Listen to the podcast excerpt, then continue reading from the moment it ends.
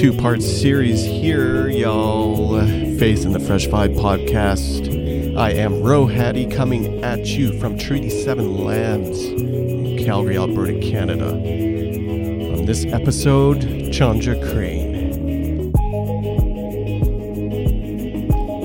I am thrilled to bring this and the next one episodes to you because it covers a topic I don't think five years ago, 10 years ago, certainly not 20, 25 years ago, I ever thought I would be having a conversation around. And that is embracing the fullness of your multi ethnic identity, which is the tagline to Chandra's debut book, Mixed Blessing. We are going to center the narratives of biracial, multiracial, multi ethnic people so if that's you, this one's for you. For everyone else, it's also for you. You'll be able to be the fly on the wall to take in some stories and come into a new world. I believe that the future of leadership in organizations and in the church will be led by multi ethnic people. Why?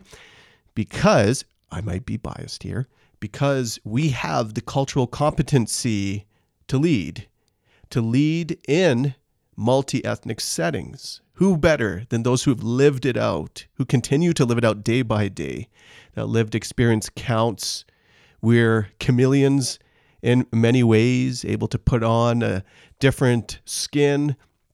That's probably the wrong metaphor, actually. We're going to talk about that later on in this episode and in the next one.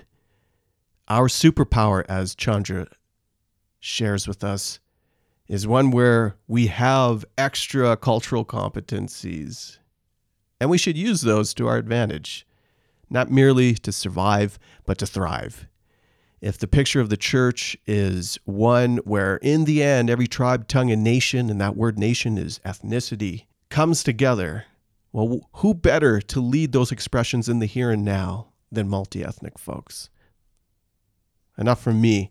Let's jump into our conversation. We'll get to know Chandra a little bit, where she lives, her people, and then we'll roll into, in the second part, some ideas from her book, Mixed Blessing. So let's go.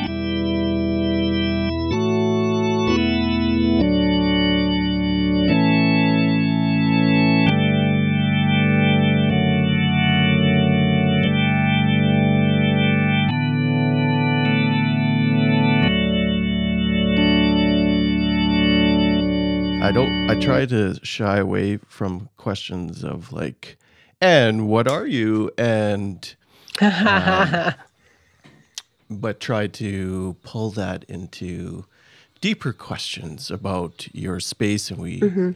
and your place, which we started off chatting a little bit about, and then mm-hmm. a deeper question about who are your people which extends mm-hmm. more or past a measure of s- safety whether or not you are culturally safe as a person. Um, so let's start with that. Where are you situated, the lands on which you are on, and who are your people? Yeah, those are such great questions. And I love I love the way you phrase them because it captures the nuance that is necessary hmm. in this multi-ethnic experience. And I mean, that's one of the biggest things that I preach to the world is mixed folks are very prophetic in the ways in which we see things mm. through different eyes and we yes. ask questions in different ways and we impl- we apply nuance to so many things out of necessity um i love that yeah so I, I love that i love that question I am currently in the deep south, deep south, deep. in the Jackson, Mississippi area, um, on the ancestral lands of the Choctaw, and of course, depending on what time frame we're talking, and mm. where you know there aren't strict borders um, for for Native folks in the same way that there are for a, a white capitalistic culture, but Choctaw, also Tunica, um, Natchez, and um, Hauma or Homa people. So grateful for that. We, my husband and I have been married 20 years now, which is wild. Oh, wow. Yeah. And we managed to make it 17 years without ever buying anything, mostly because we're lazy. And so we were happy to rent for all of our lives. We finally decided, all right, we've saved our pennies enough. Let's go ahead and purchase a home and, and make that investment since we knew we would be settling in this area.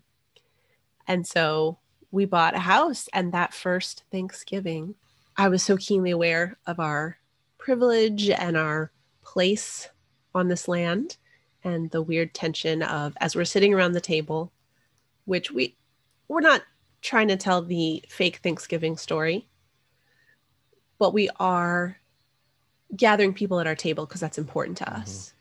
And so we're sitting around eating good food with friends and family and just so keenly aware that we have a deed that says this is our land, but it isn't. Mhm.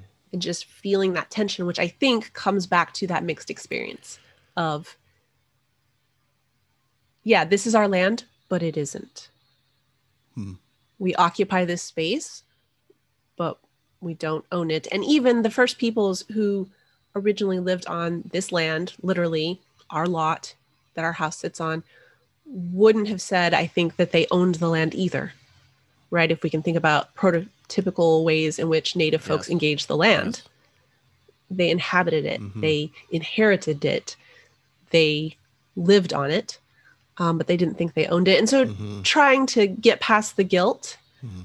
of this unfair system and instead embrace more of that native sense of place of okay we have been given this land as a gift how can we inhabit it well Mhm. in what ways can we see justice done in this space um, as a small measure of redemption so that's a long answer to the place where we live um, Mhm. originally from New Mexico, from the Southwest. So very informal, very slow pace of life. Then moved to Atlanta, was in Atlanta for 10 years.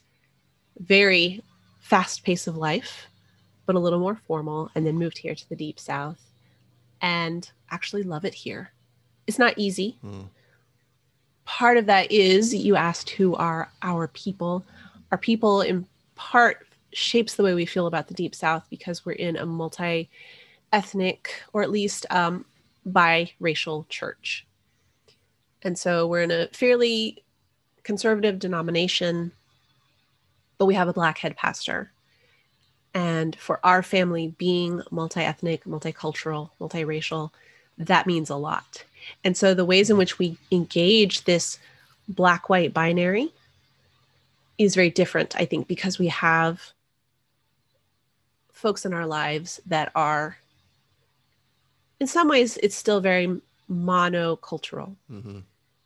But we're trying, right? But we have we have several black best friends, right? Which is the then the awkwardness of we have black friends, uh, but we we we have a community of black folks who have graciously called us friends, called us family, who are graciously welcoming welcoming us to their land, Mhm. to their place.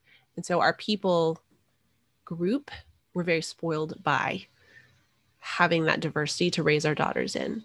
Our school system is also fantastic. So we're in well, I have to admit it's a suburb, even though I don't like to think about it because I'm pushing back on that too, right? Like I don't live in the suburbs, but I mean I I, I do if I'm being honest. Um, but our school district very intentionally in response to a lot of what was going on in the 60s with mysteriously private schools popping up Mhm. right at the same time they were required to integrate, Mhm. right? Class. Our public school system, right? Our public school system, like anti redlined, and it's actually been Hmm. featured in on online. I think there was Hmm. the uh, there was a HuffPost article about our school district where there is one school that is K one, one school that is second, third grade, fourth, fifth, one school that is sixth, etc. So in our district, Hmm. which is 30,000 people, maybe, all the kids go to the same schools. So there is no rich, poor, which let's face it, is usually white, black delineating line. Mm-hmm. Just reflecting on how you were sharing about the lands that you were situated on, one of the words of, of describing that I would use, or rather that the indigenous folks use, is relationship and, and the relationship mm. to land and mm-hmm. how that's juxtaposed to ownership, a relationship to the, the, the core of the capitalist engine of expansion of, of ownership and how mm-hmm, those 2 mm-hmm. stand in opposition to one another. We'll, we'll get into aspects of formation, but sure. to share with us, yeah. um, in terms of formation of who are your people who have formed you? Yeah. Yeah, that's such a good question. And I have to laugh, right? Mm. Because with your gracious questions you're asking, it gave me freedom to meander, which I so appreciate, right? And again, that's part of the mixed experience is that fluidity mm-hmm. and asking these questions in different stages of life in different contexts. So, foundationally, my family of origin, my birth father was a Thai national. My mom is white American. She met him in college in our small New Mexico town, which was also ended up being my alma mater. And they fell in love. She went back to Thailand with him. They got married. Once she was pregnant with me, she started getting really homesick. And so she wanted to come back to the States and have me here, which I often ponder. It would have been fun to have dual citizenship, right? Mm. if mm. I had been born in Thailand, mm. but that would have been until I was 18 um, anyway. But things just didn't work out between them culturally, very different culturally. My birth father apparently wanted to be in Thailand, it was his home. Mm. And I understand that. Um, even as I'm processing 40 years later, the grief and the tension of he never met his firstborn child. I never met him. He passed away mm. um, before I got to reconnect with my birth family and go to Thailand. So for the first five years, it was me and my white mom. I looked fully, whatever that means, Asian mm-hmm. when I was little. So I had the jet black, long, dark, thick, straight hair. Um, no freckles at that time, and the very prototypical Asian eyes. Mm-hmm. And then my mom remarried when I was five, and she married um, an African American, a black guy. And so he was my dad. Mm. Um, I don't remember a time without him. He taught me how to ride a bike, he walked me mm. down the aisle. Mm.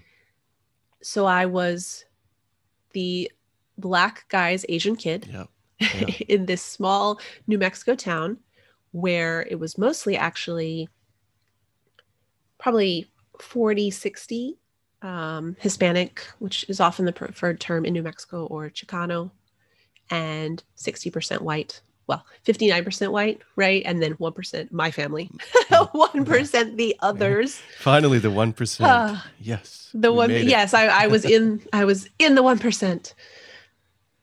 And I'm also keenly aware that my dad raised me. Uh, and this is something I'm recently processing instead of his own black son. So, mm.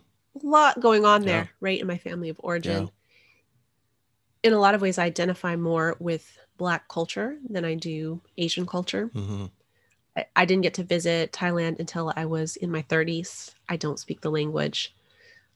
I realized later when I started researching especially for the book, and started encountering more Asian culture in my work with InterVarsity, that there are a lot of ways my mom did raise me mm. in that Asian prototypical sense of what will the neighbors think and mm. um, some some types of indirect communication.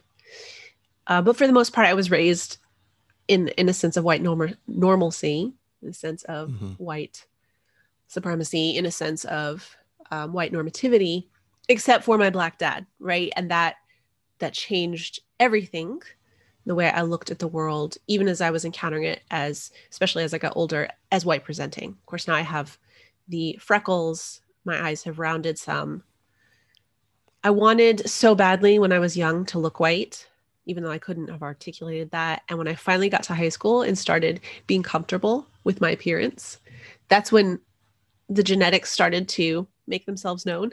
and I suddenly started to present more as white. So that was wildly aggravating. My hair is curly though, which is fun. So my mom's genetics took over at that point. So I have this curly hair, um, which is actually really fun because as I'm embracing more and more of appreciating Black culture, uplifting Black culture without appropriating it, hopefully, I'm glad that I have this wild, curly, mixed hair. Mm.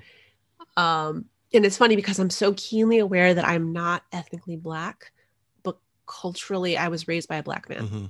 Culturally, I am loud and gregarious and I love being honest and I love direct communication mm. and I love my big curly hair and I love big earrings and I love my black family, um, my aunts and uncles and my cousins, who I've done a lot more life with than any of my Asian family. Yeah.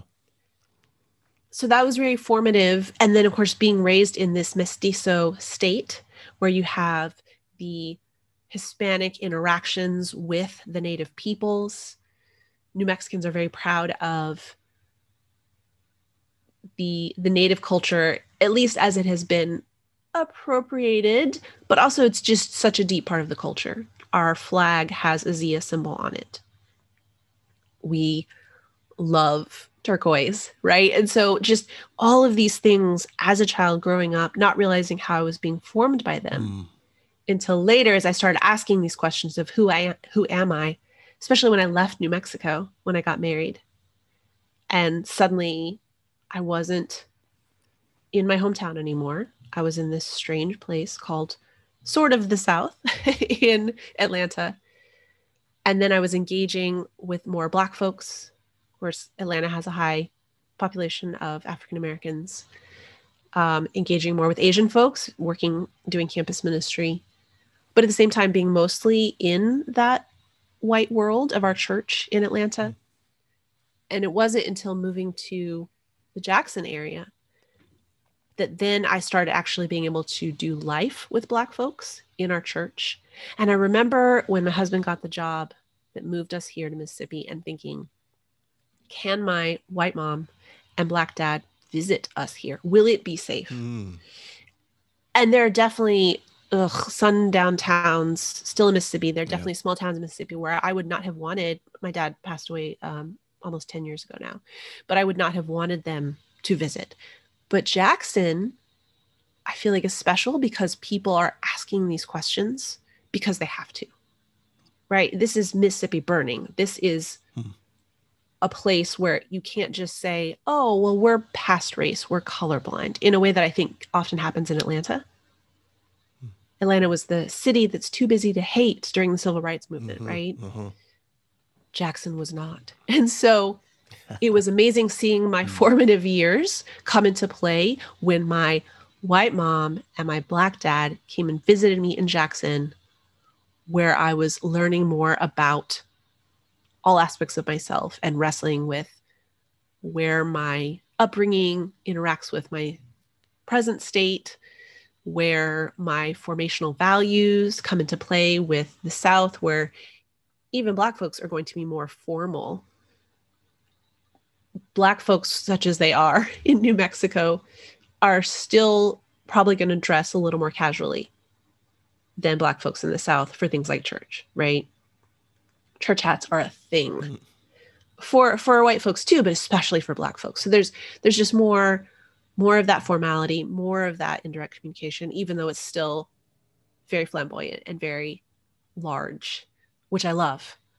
Um, so when I think about where I come from, then it's interesting to think about in context of my kids, who my oldest, who's 12 now, she used to when she was small, she knew about fractions from a young age. Mm.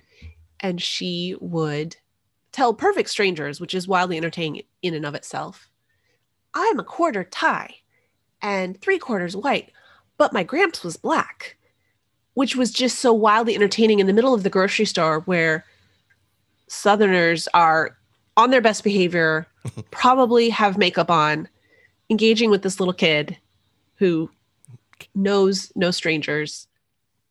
It's really funny seeing how she and her sister, Mhm. their family of origin, their formation is so different than mine in some ways. hmm People can't figure that out. If they would hear No. them, They right? there's like there's no They- reference point for that, right? Can't put them in a box. which I think in many ways is now an asset. But yeah, there's no Yes. even even in a bigger city. I think there would be no reference point. It would probably be more um, normal in some ways, normative, but uh, there's no for the number of intersections that you have crisscrossed uh, in your formation. Um, well, uh, maybe I'll change that. I think that there's increasing reference points now as we become more Yes, alert culturally yeah. to to intersections and intersectionality as as a way to describe the world that we're in. You Mhm. also used a, a term white presenting and and to pull in um, the tension from within of your own experience being bombarded i would assume with uh, aspects of what is culturally accepted and beautiful and Mhm. on down the line. But what is it? And, and I've been unpacking this a little bit for some of my friends who are biracial. When I look at you and I see you, you're clearly Asian to me. Um, but at the same time, so, and I know, and here's where I'm going with this question. I know my friends who are biracial, black and white, that mm-hmm. they embody blackness at least in skin right? And so mm-hmm, society mm-hmm. will immediately label them as black. But culturally they they walk that tension. They may be very white culturally and in the very least they are balancing this tension of like i can't hate half of my white self Yeah. I am white. Yeah. Um, I'm not half white, and and that's one of the nuances in your book. I've, I've appreciated Right. that of stop fractioning myself. But um, so how how do you balance in that tension? When I say to you, you're clearly Asian to me. In what ways do you internally feel a tension of erasure of your white or European self? So first of all, I feel emotional because that's something I've longed for for so long now. Which one? There's to to, look Asian, right? W- Once I became Mm. comfortable with being Asian, and yet there's a lot of privilege in no no one has used a slur against me in a long time. Mhm. No one has asked me if I know kung fu in a long time. We'll see. and we'll and see. part of you misses it. Oh no, maybe not. Well, yeah, well, I mean, I, I miss feeling like I'm enough, Mm, mm, right? So when I presented as fully Asian, especially in the context of a small New Mexico town that just didn't quite know what to do with Asians in general, at least I felt like I was enough to be noticed. mm. And again, mixed people often looked at uh, often look at other mixed people and say, "Oh, I can totally see it." We'll see after um, Shang Chi comes out, which I'm so excited about. Um, we'll see if people start asking me again if I know kung fu. Um, Oh no, the blowback. we'll see the blowback, right? Yeah, or and even um, after Crazy Rich Asians, right? With Henry Golding, I think is his name. He's he's mixed, um, and he still was tapped to play the lead opposite Constance Wu. And of course, there's layers and Hmm. complicating factors, and you know a lot to be said about that film as well as um, Shang Chi. So we'll we'll see. We'll see where that conversation goes. But when you say, I can obviously tell, the majority of that is is a sweet feeling, Mm. like, oh, okay, I'm not completely whitewashed. Hmm.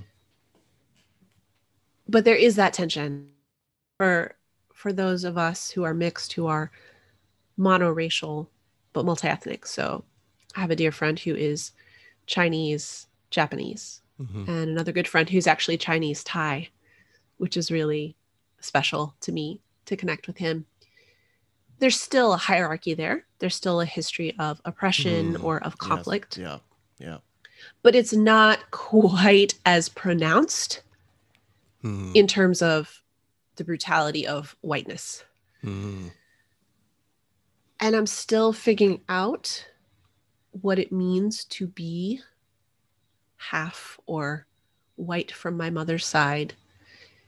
One of the things that I really love is seeing white folks dig into their history Yeah. and their backgrounds and their Yeah, ancestry. they have to. Yeah. They have to. They have to. And I think it can go a couple different ways. Of course, it can go the cultural appropriation way. Mhm. Okay, I've got German ancestry. Um, ich bin German. And, you know, that, that in a way that is not healthy and is appropriative and all about stereotypes. But I've seen people also say, wow, I had a German great grandfather. What can I learn about him? Mhm. I had a German great great great grandmother. What was life like for her? Survive to thrive in the United States, for those of us who are in the United States or in Canada. What little things can I appreciate from that history? What prototypes, as opposed to stereotypes, came out of that family of origin for them? Mhm. What Hmm. what recipes, what family Hmm. norms? Yeah. I think that's so powerful. A- And another way it can go, which I don't see as much, except in pushback to my multi ethnicity, is oh, well, we're all mixed. Mhm.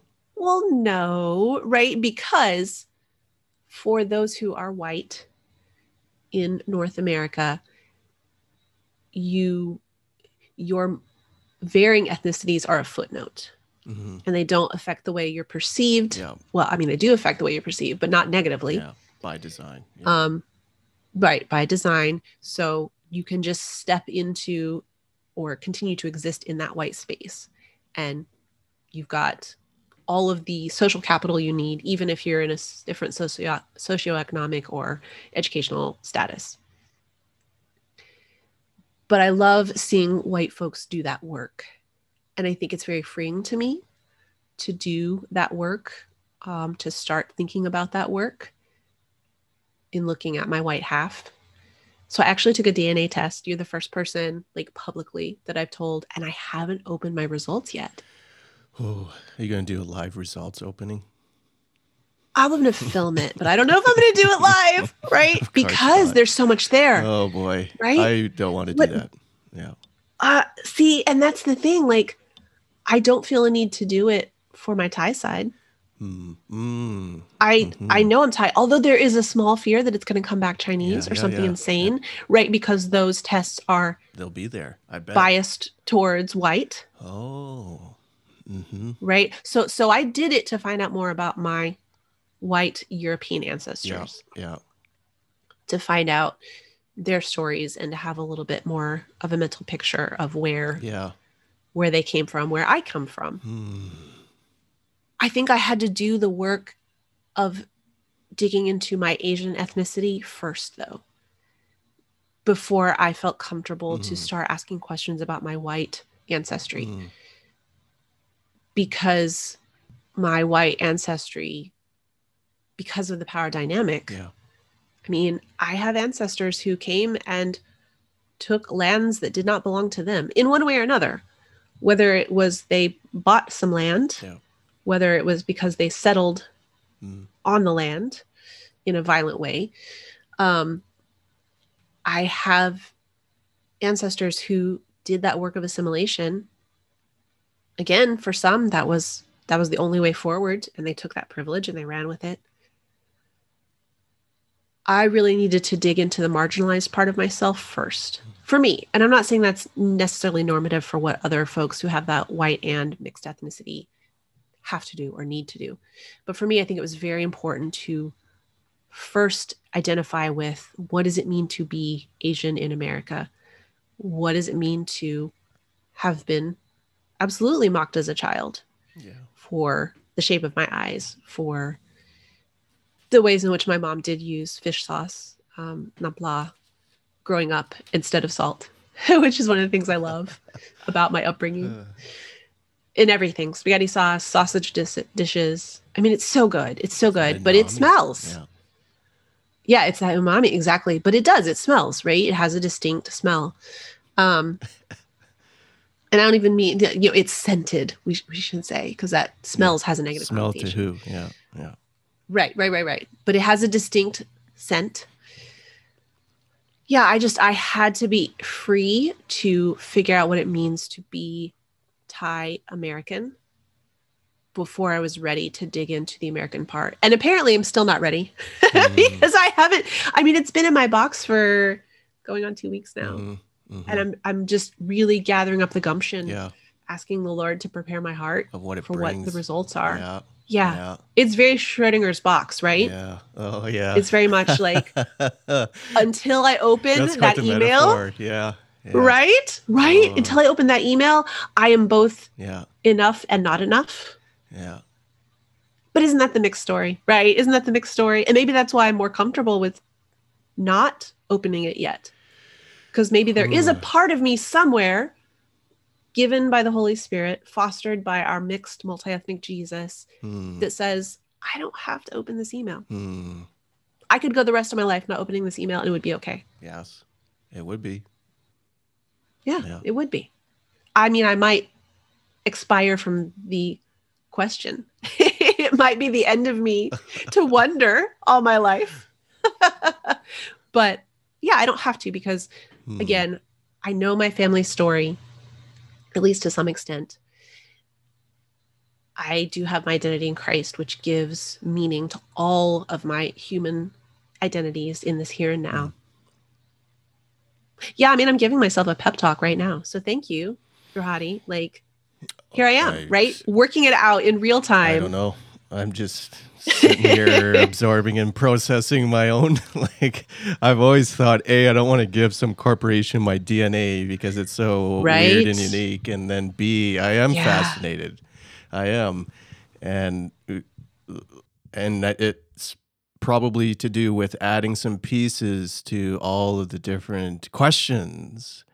Uh, whether or not I can fill those questions with names, however, that will be the challenge. I can only go back so far until things Right. start to be lost uh, through stories, mostly of systemic oppression.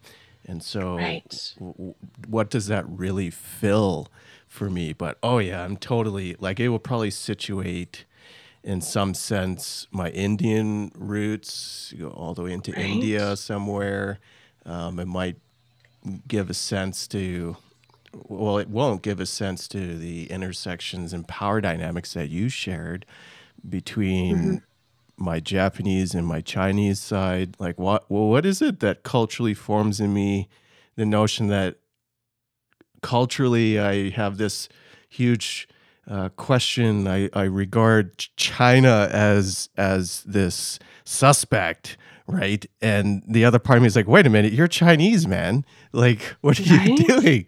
Or Right? the, the tension of Jap- japan and china and japan is a very an uh, uh, imperialist nation and all the horrors and mm-hmm. atrocities they've caused but also the tension of internment camps here Right? on these lands yeah i think i need to ask those questions and oh i'm not i'm not at the open the email or send in the swab yet but maybe it's because i just have to do more work into my own people and put some names to the tree and then then i can go through the the answers to all the questions i'm not ready for answers not ready Me either. That's why I haven't opened it. I think white people need to do that work though. Not, but there's too many white folks where it's like, so what are you? Because I always twist that. Now nobody's really asked me that in a while, so that's I chalk that up to some cultural shifts. mm-hmm, mm-hmm. But like, what are you? It's like I don't answer that anymore, and I don't know. I, maybe I'm just not very nice when people, but it's like I'll twist it back on you. What are you? And who are your people? And, and a lot of white folks right. can't answer that. It's like well i've never really thought about that. I'm white. And it's just like nah man that's what culture is placed on you. You got to think harder than that. And and that's Right. the loss of whiteness and and that you just become vanilla. You lose your identity. Hmm but all those things of racialized identity aren't taken into new heaven, new earth. So you better find your ethnicity because those are the things that count and that carry forward with you, that will be redeemed. Yeah. Drew Bex. I love it, saber, but you could call me Ada. I was lost in need of a guide, couldn't find my way. At a crossroad, had to choose left or right, didn't know which road to. Before we get into your Okay, book dig in. Of church formation, um, Mm-hmm. you know, my story is growing up evangelical up Mm-hmm. until seminary, evangelical seminary, uh, but white evangelicalism. I wouldn't have painted it as that. Right. wouldn't have labeled it as white even there was no other evangelicalism right? It was just it just was but to label it. But that was my formation as this multi-ethnic weird caribbean like like the when you were sharing with like you know culturally you you were raised by a black father and so those pieces are there. I'm like yeah it's like my caribbean side. And but i it, it may be slightly different if I should hang on to those things because that is me. And like if I Right. s- switch into uh, like a Caribbean English Creole or whatever, then whatever. I'm not appropriating anybody. I'm being me. When the sun's Yes. out, I'm actually returning back to my natural nutty hue instead of Yes. the pasty uh, off brown that I have during the winter, the long Canadian winters. But uh, when it comes to church and as that multi ethnic human being, you don't see yourself, you don't even reflect really unless someone brings it to your attention the the beauty of who you are because it's been assimilated into dominant church culture. What did formation look like for you?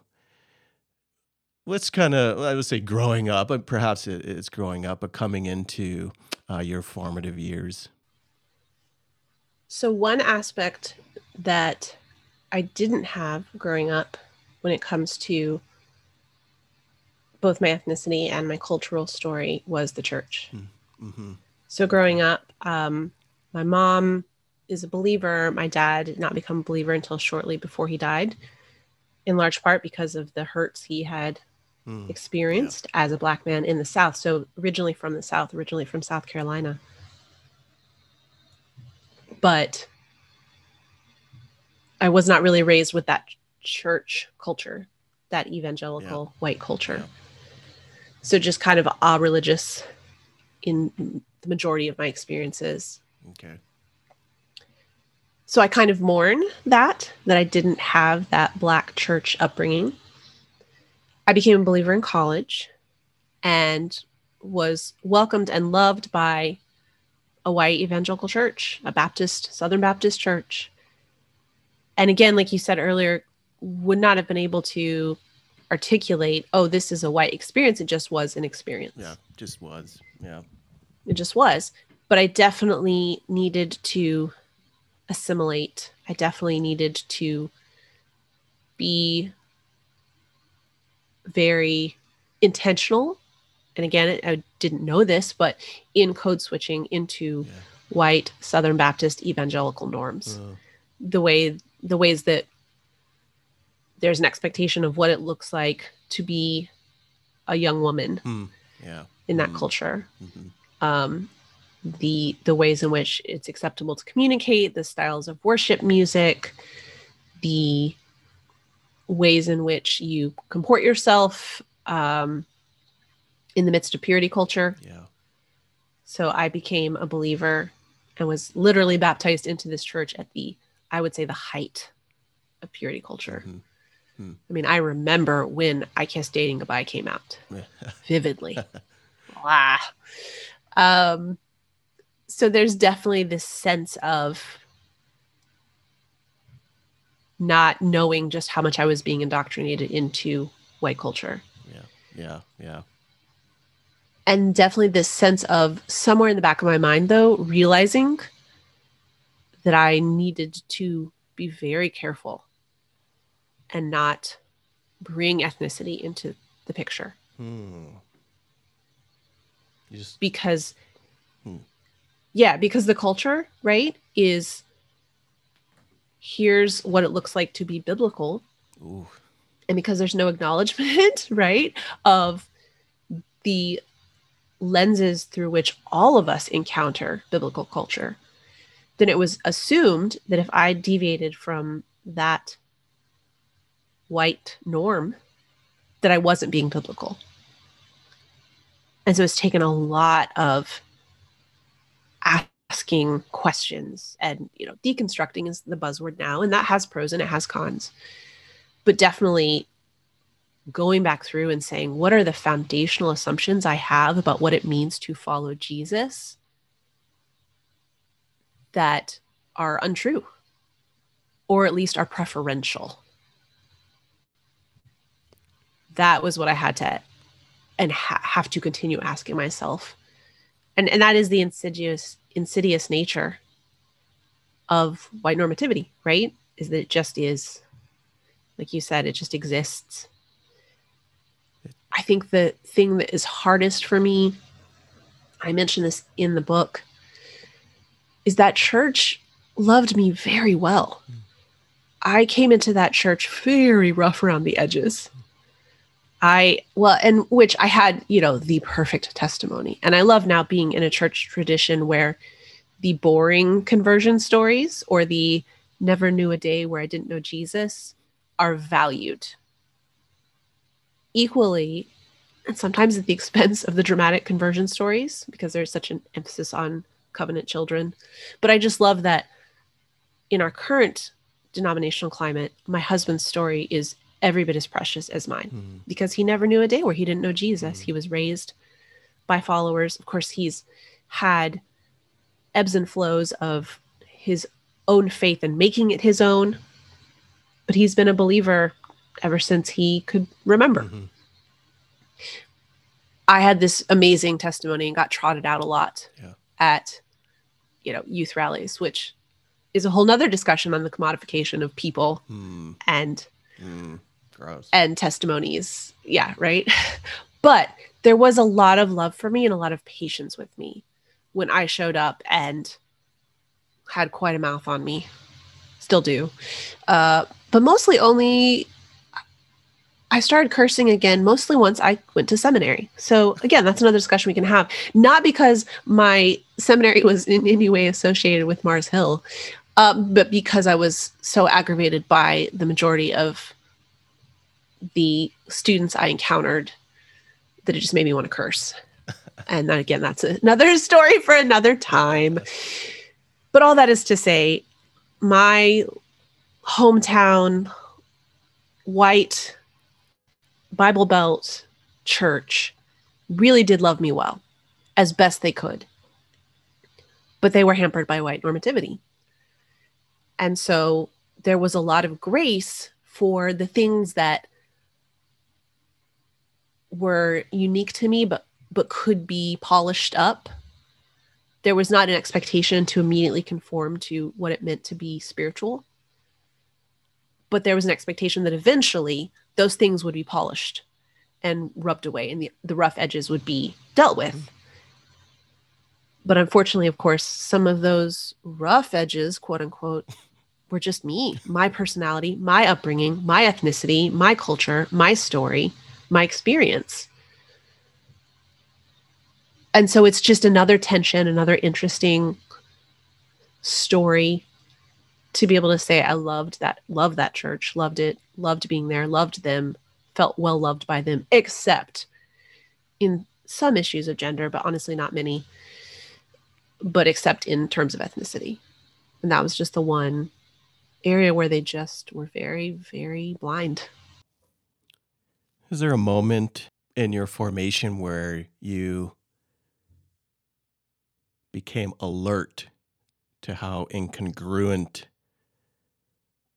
your body was within, and not just the on a gender side or a purity culture side, but an alertness where it was evident that it wasn't just normativity, but the the tentacles of white supremacy were such that it was pulling you from living out your whole self. Yeah, wow. Um, I love that you put that in the embodied sense, right? My body took up space in that place Mm. and it changed everything.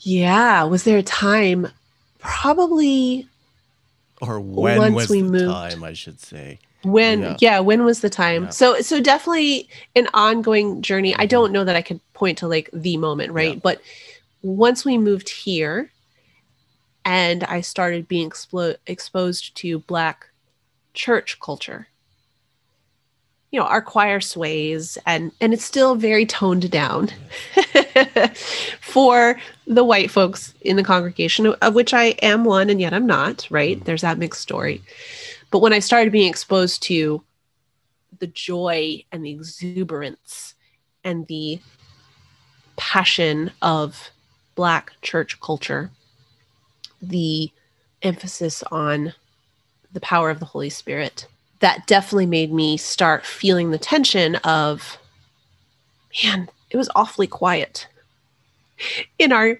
home church, in that little church in rural New Mexico Hmm. where my husband grew up. And then you know we were married there. So i walked the aisle quote unquote which is a very baptist thing white and black um walked the aisle to confess my sins right? And to say i want to become a believer uh, and then walked up the aisle to be married in that same church. But i think when i started to do the bigger work of what does it mean that my body is not fully white, that my body takes up space, and that Jesus' body looks nothing like the background mental image that white evangelicals have Mhm. of Jesus. Not just he wasn't blue eyed and blonde haired, which I don't think the blue eyed and blonde haired was really it wasn't that far in in this little evangelical church but it was definitely he was pale skinned and brown haired and he still was white and he was still was american in appearance Yeah. in in the way he comported himself Mhm. in the way he I, and there wasn't even a theology of in the way he still exists as an embodied savior Mhm. right now in heaven at the right hand of the Father, waiting to Mhm.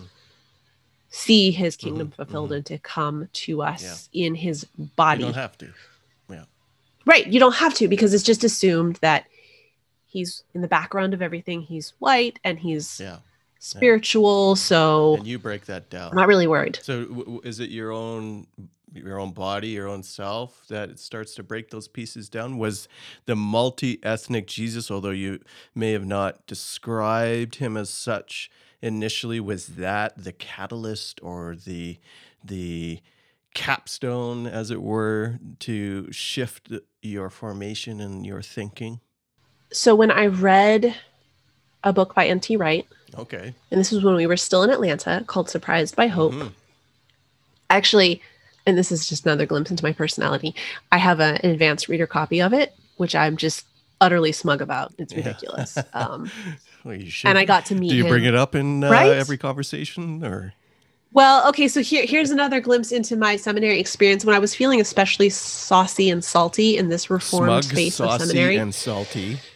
yes um, i would switch my profile picture on facebook to the one of me and my husband and the Wrights at dinner Oh, okay. Where you kind of so he arm over and Wink yes, gun? absolutely. Uh, there, there was no gun. There was no gun, but there was a big cheeser. So he came to Atlanta to Emory University, where I was campus a campus minister, Cool. to do our Veritas forum. Mhm. And so we got to take him out to dinner beforehand, myself and a couple other campus ministers. And so I was not missing this opportunity to get a picture with him. Mhm. And his book blew my mind in terms of Yeah. getting rid of Gnostic views of the new heavens and the new earth. Yeah. and the goodness of being embodied. So so that was one turning point. Probably yeah, about the same time. It would have been about the same time as when I read Sundee Frazier's Check All That Apply, which again, as we were talking about before we started recording, is one of, as far as I know, three books specifically about multi ethnicity and being Christian. The third being Brian Bantum's Redeeming Mulatto. hmm So I was reading Check All That Apply, hearing about for the first time the embodied Jesus who was and is multi ethnic for intentionality, Mm. listed in his lineage, right? Mhm. In Matthew Yeah. 1. Yeah. And again, we've talked about intersectionality. Yeah. As I became more aware of my body and the ways in which it was and wasn't acceptable, thinking in terms of those four mothers, Ruth and Rahab, and even Mary, thinking about the ways in which their ethnicity came into play as well as their gender. Uh-huh. I would say that was another significant point, which is funny, right? That I'm now I'm thinking, yeah, I'm dating all of this by books I've read. So that's that's another funny thing. So reading Surprised by Hope, reading Check All That Apply, and entering seminary, coming out of Baptist spaces into more reformed Presbyterian spaces. Hmm. All of that gave me the freedom to start asking these questions. And in some ways, I think that's the same. It would have been the same in a lot of ways, no matter what I was coming out of and coming into, because that that process is so formative, right? When you leave what is your normal and encounter different things, it, it blows a lot of categ- categories out of the water. Mm. And so just that very act of moving away from New Mexico, Mm. moving into a more reformed denominational space, getting married, and then later, much later, having kids, uh, engaging more with Black culture, getting to go to Thailand for the first time. These four very formative books that I was reading, all of those were giving me permission take up space with my body in a way that I had never felt was allowed or was certainly tolerated, much less celebrated. I'm so grateful that we're raising our daughters differently, that we have the ability to raise our daughters differently.